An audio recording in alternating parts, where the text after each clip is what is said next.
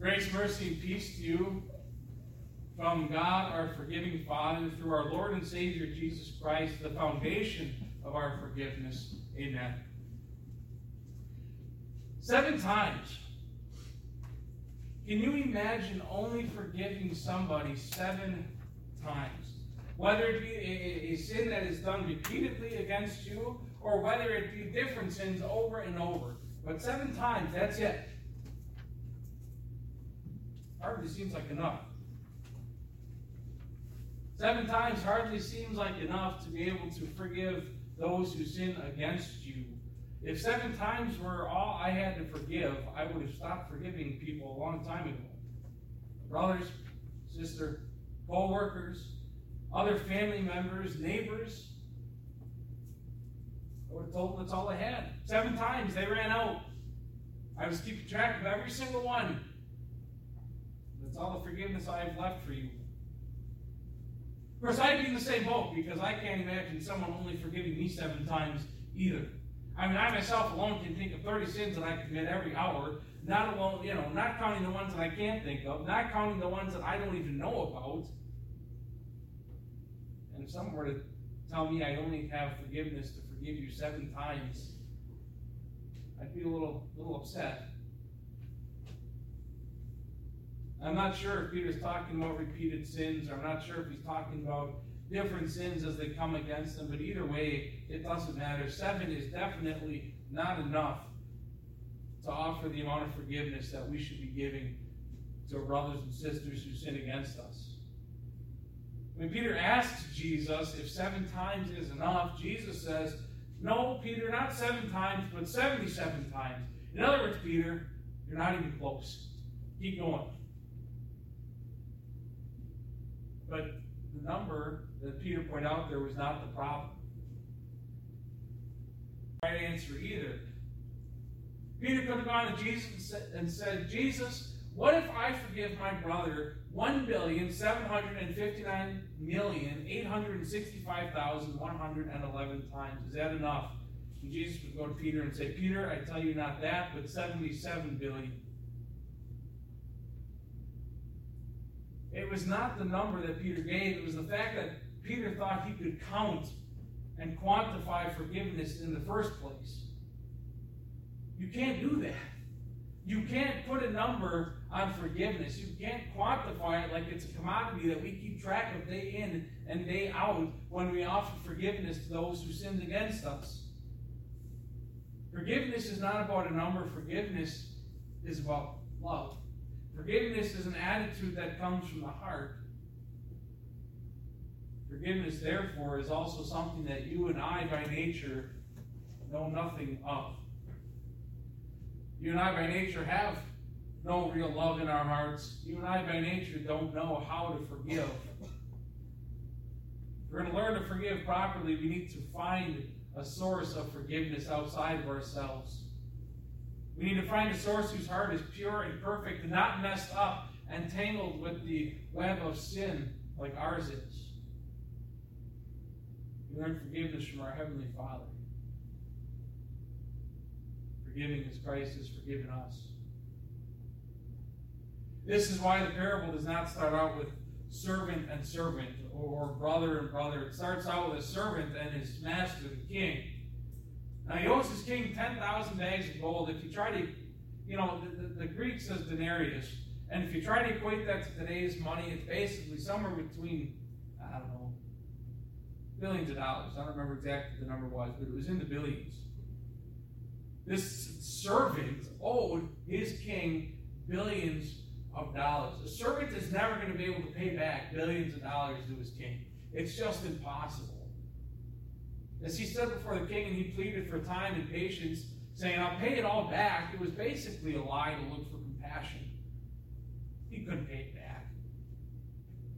The king really had nothing uh, to be able to do. He only had one choice, and that was to take this servant and to get, throw his family and him in prison until he could pay everything back, sell off all that he owns until he finally had enough, or at least as much as he could get. So the king looks at the servant and he does the one thing he can do. He forgives him. He cancels everything. He cancels all of that debt. All because of mercy. It's gone.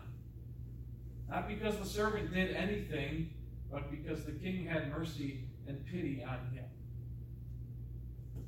Now, Jesus doesn't have to say it in the parable to, to have us know this, but this is obviously the greatest experience the servant ever had or ever will have again. I mean, you don't just get billions of dollars forgiven and then walk away unchanged. Experiences like this change people, they form you and they shape you, they shape your thoughts and your actions. You would think that this servant would have gone out and learned something from this. But he did. He was this fellow servant who owes him some silver coins, which comes out to just a few thousand dollars if you try to translate that today. Yet, goes up to him and he doesn't show him any forgiveness, doesn't show him any mercy or pity or patience, but he goes up to him and chokes him and says, "Give me all of that back. I want it back right now. Just give me time. I can pay you back." It wasn't good enough. Took him through his fellow servant into prison until he could pay everything back. And when this got back to the king, the king was disturbed. He was disgusted. He called the servant to himself, and he says, You wicked servant. What is your problem? Did you not learn anything from me? I forgave all of your debt simply because you asked, simply because you couldn't pay it back. You had no choice. You have learned something from that? Should you have gone and shown forgiveness and mercy just as I did to you?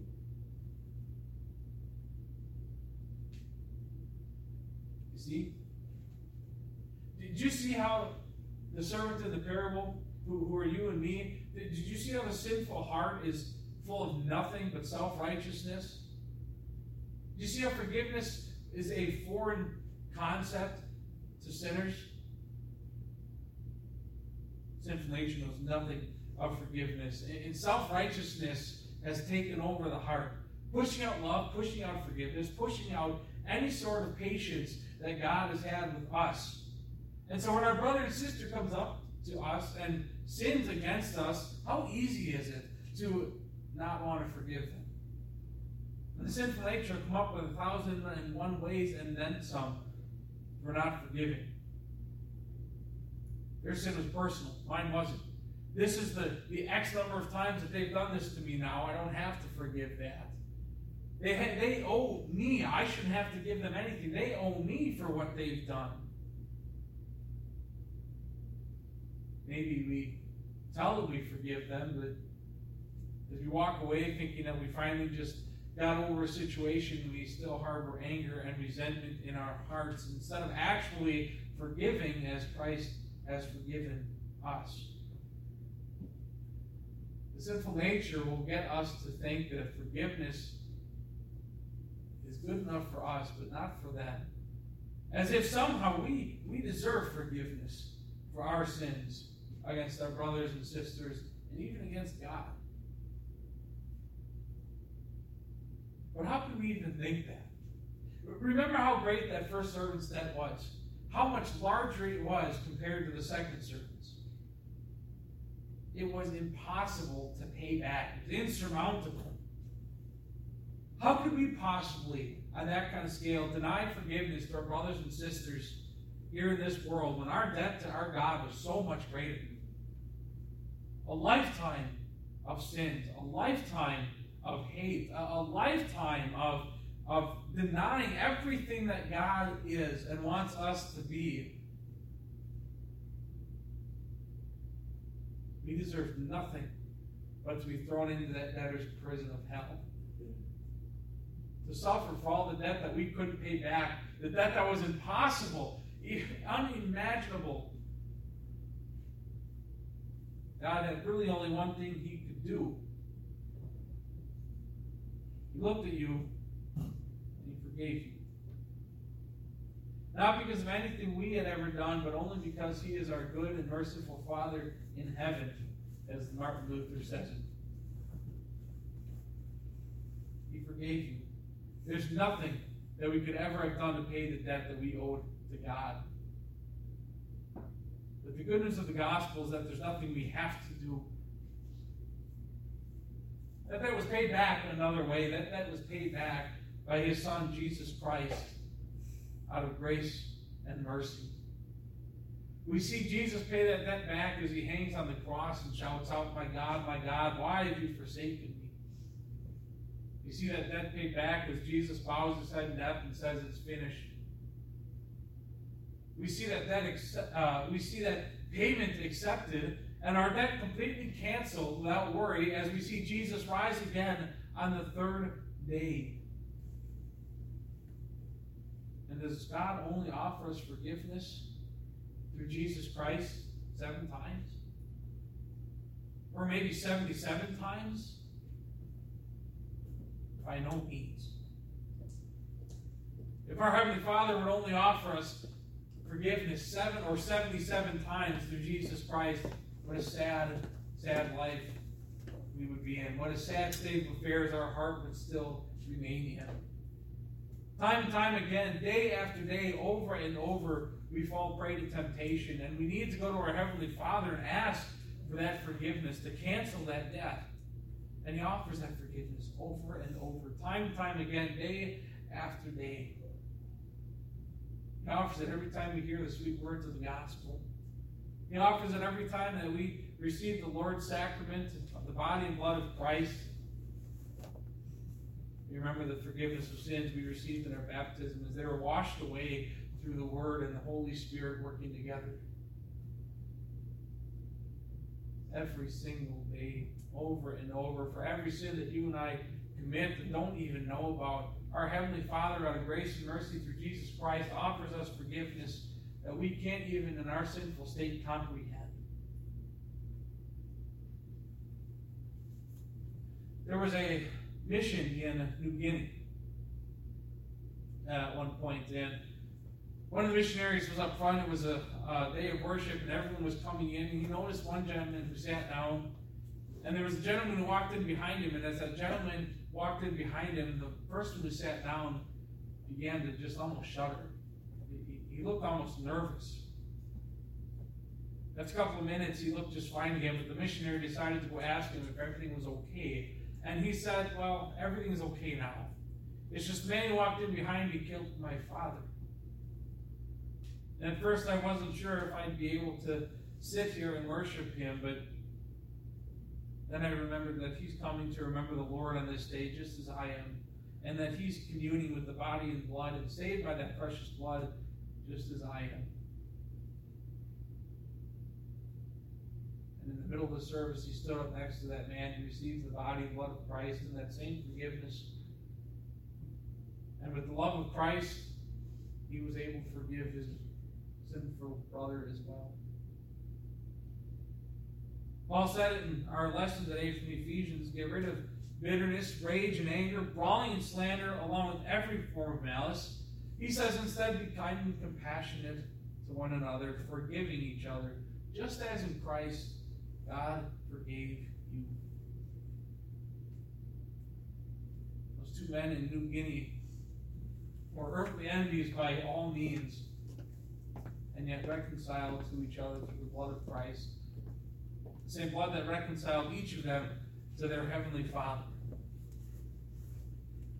So, what do we do when our brother and sister come and sin against us?